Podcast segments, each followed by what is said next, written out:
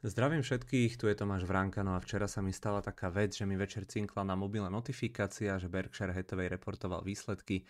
E, neviem prečo som si myslel, že reportujú až ten ďalší víkend, ale keďže to je jedna z najobľúbenejších firiem, tak som sa rozhodol, že nebudem čakať až teda do útorka, e, keďže v pondelok je sviatok, pretože aj tak tam bude Palantír a chcem tam robiť dodatočne ešte VBDčko, e, tak som si to večer pozrel a pripravil. E, predtým samozrejme, ako sa pustíme do toho e, samotného videa, tak upozornenie na rizika, môžete nám dať odber na YouTube.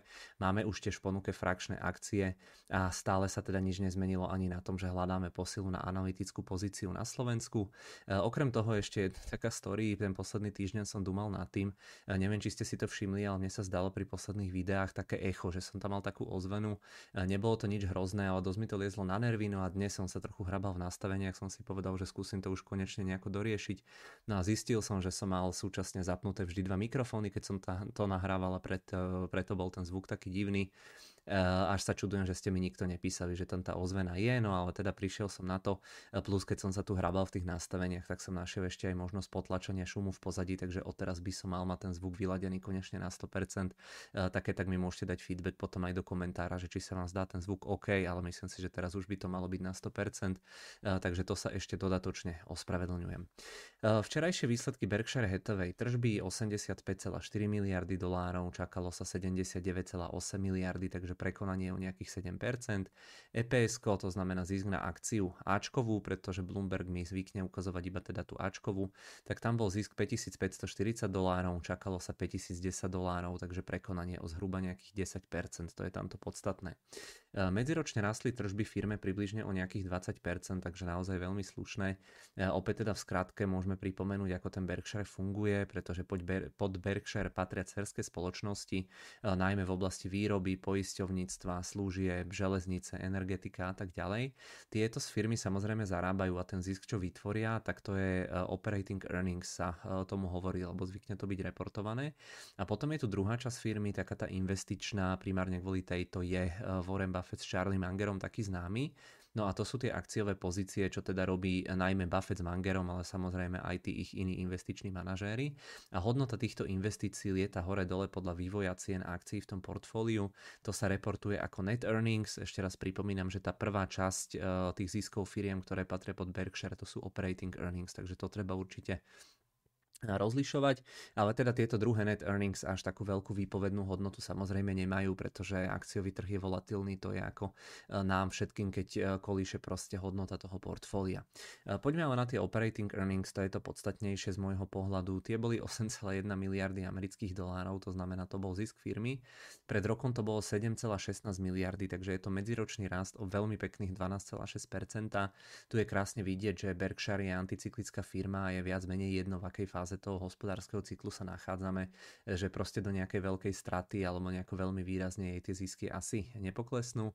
E, pekne rastlo napríklad poisťovníctvo, tu bol zisk 911 e, miliónov dolárov, pred rokom to bolo 167 miliónov dolárov. E, Geico to je asi najznamejšia firma z tohto segmentu v Berkshire, ten vygeneroval 703 miliónov dolárov, no a táto firma bola v strate snať posledný rok a pol alebo dva, moc im nepomáhal tie posledné kvartavy rast cien náhradných dielov pre auta, keďže oni sú teda poisťovňa primárne, e, primárne pre auta. Teraz ale obmedzili výdavky, reklamu, pomohlo im aj zvyšovanie sadzieb. Tie vyššie sadzby inak e, pomohli aj Berkshire ako takej, pretože tá firma má samozrejme kopec hotovosti, k tomu sa dostaneme, ale tie peniaze samozrejme napriek tomu, že ja hovorím, že je to hotovosť, tak oni to nemajú úplne všetko v keši, ale veľa z nich má v rôznych krátkodobých aktívach nejaké, ja neviem, dlhopisy s krátkou splatnosťou alebo nejaké, ja neviem, pokladničné poukážky. E, ono to potom pri Berkshire funguje tak eh, viac menej, že niektoré kvartály sú niektoré tie firmy na tom horšie, iné lepšie, ale vždy sa to nejako spriemeruje, ako celok sa to navzájom proste potiahnu tie firmy, ako celok je to OK.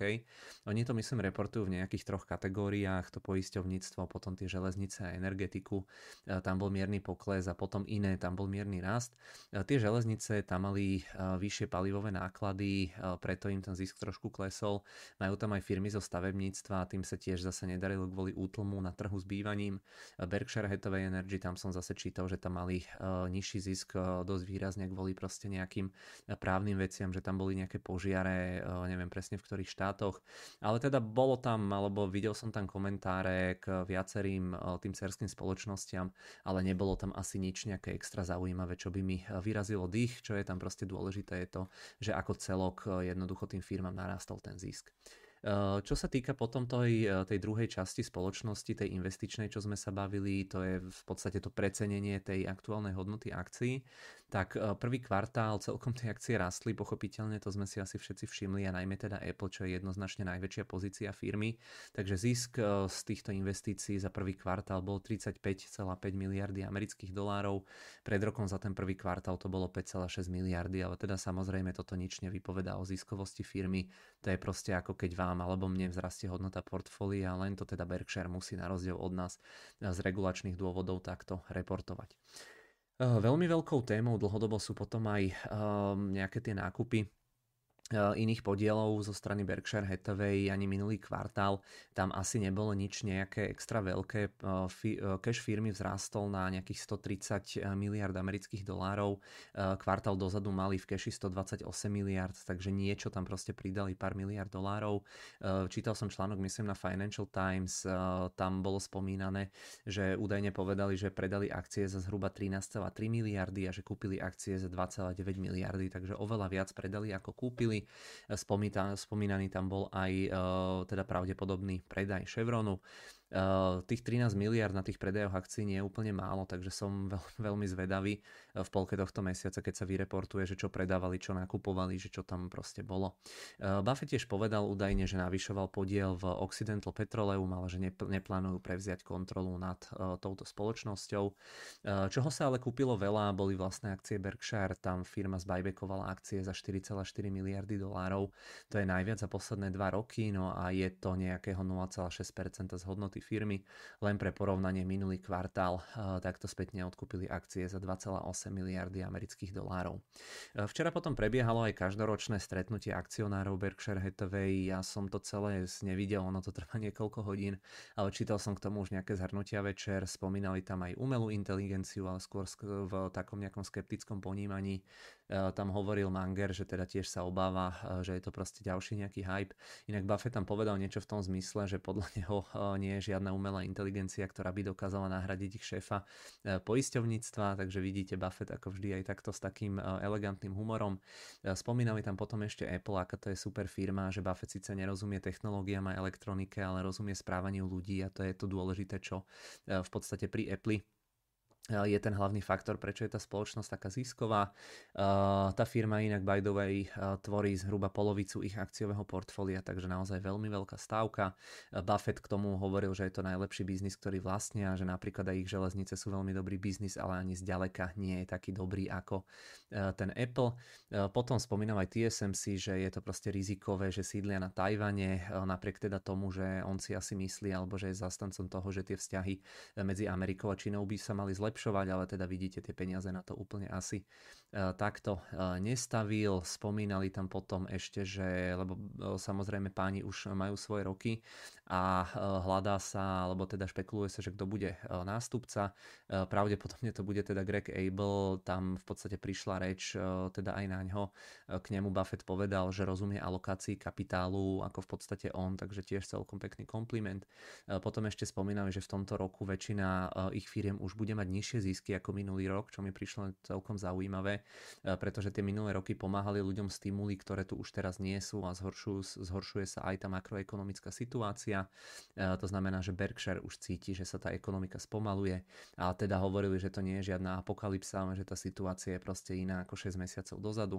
E, potom prišla reč aj na energetiku, obnoviteľné zdroje a tak ďalej. Potom tam ešte padol aj taký vtípek od Buffetta, že včera teda okrem jeho mítingu korunovali aj toho britského kráľa, toho Karla či Charlesa, či ako sa volá, neviem, e, teraz na 100%. A teda hovoril, že e, to vysielanie tej korunovácie, takže je to nejaká tá konkurencia k vysielaniu ich e, meetingu, takže opäť tam padali aj takéto elegantné vtipy. No a záverom ja tu vždy hovorím, že ako reagovali akcie, ale keďže máme nedelu a Berkshire zverejňuje výsledky väčšinou zo soboty na nedelu, tak ešte nevieme, ako tie akcie reagovali alebo ako budú reagovať, ale teda výsledky naozaj veľmi, veľmi pekné alebo veľmi dobré. Eh, potom, keď sa ešte pozrieme do Bloombergu, tak eh, v podstate tu môžete vidieť, tu je ten medziročný rast eh, tých, zis, tých tržieb o zhruba 21%, tu vidíte, že rast EPS je o zhruba 15%, net income 8,1 miliardy, takto pred rokom 7,1 miliardy, takže čo k tomu dodať krásne, krásne čísla. Tu sú potom tie ročné dáta alebo ročné hodnoty, vidíte, že na tento rok sa očakáva rast tržieb o nejakých 11%, net income by mal byť do 40 miliard amerických dolárov, takže opäť aj v tomto prípade naozaj krásne hodnoty. Tu sú potom percentuálne rozdelenia tržieb, to si môžete popozerať, tu vidíte, že nejaké tie služby a nejaký ten retail, insurance potom tvorí zhruba 23%, tá prvá kategória 28%, výroba 22%, potom tu majú tú energetiku 8%, železnice 7% a tak ďalej a podobné rozdelenie tu môžete vidieť aj v rámci toho net income, ale teda ešte raz upozorňujem, že túto v podstate môžete vidieť, že tých 35 miliard amerických dolárov, že nejaké tie investičné veci, eh, že respektíve tých 35 miliard eh, je dokopy eh, to, čo zarobili tie firmy, čo patria pod Berkshire a v kombinácii s tým precenením tých akciových investícií. Takže ja teraz rozmýšľam, že som to možno trošku nesprávne povedal, ale proste tých 30 miliard to je ten celkový zisk a tých 8 miliard to je proste to, čo vygenerovali tie spoločnosti, ktoré patria priamo pod Berkshire. Tu sú potom čiastočné výsledky, tu neviem čo dodať, viac menej tu bolo asi všetko dobré. No a máme tu ešte ocenenie Berkshire Hathaway, tá firma sa momentálne obchoduje za nejaký 22 násobok ziskov, čo je teda drahšie ako S&P, ale má to asi nejaké tie svoje dôvody, naozaj vidíte, že tá firma, že sa jej darí veľmi dobre, že je eh, silná, anticyklická eh, a tak ďalej. Eh, OK, to asi je pomaly za mňa všetko, poďme ešte pozrieť do platformy, že ako vyzerajú tie akcie.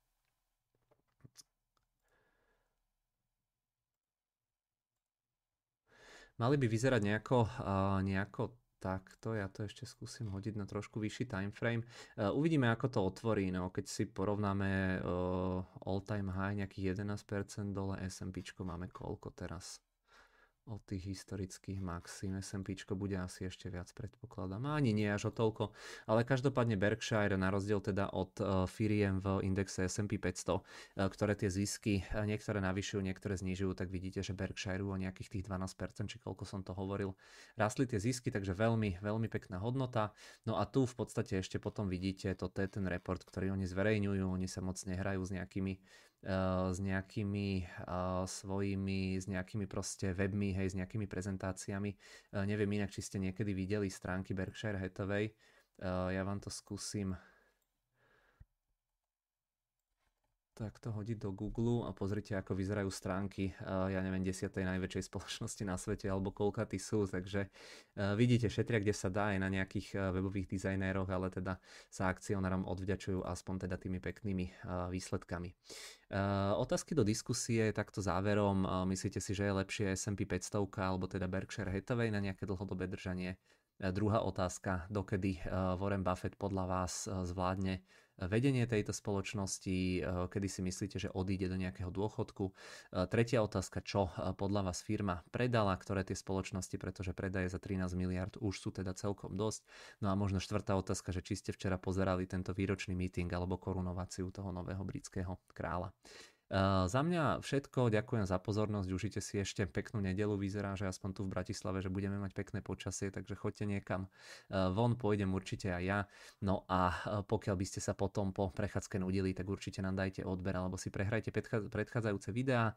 Ďakujem veľmi pekne ešte raz za pozornosť, budeme sa počuť v útoroch pri výsledkoch, výsledkoch Palantíru a VBDčka.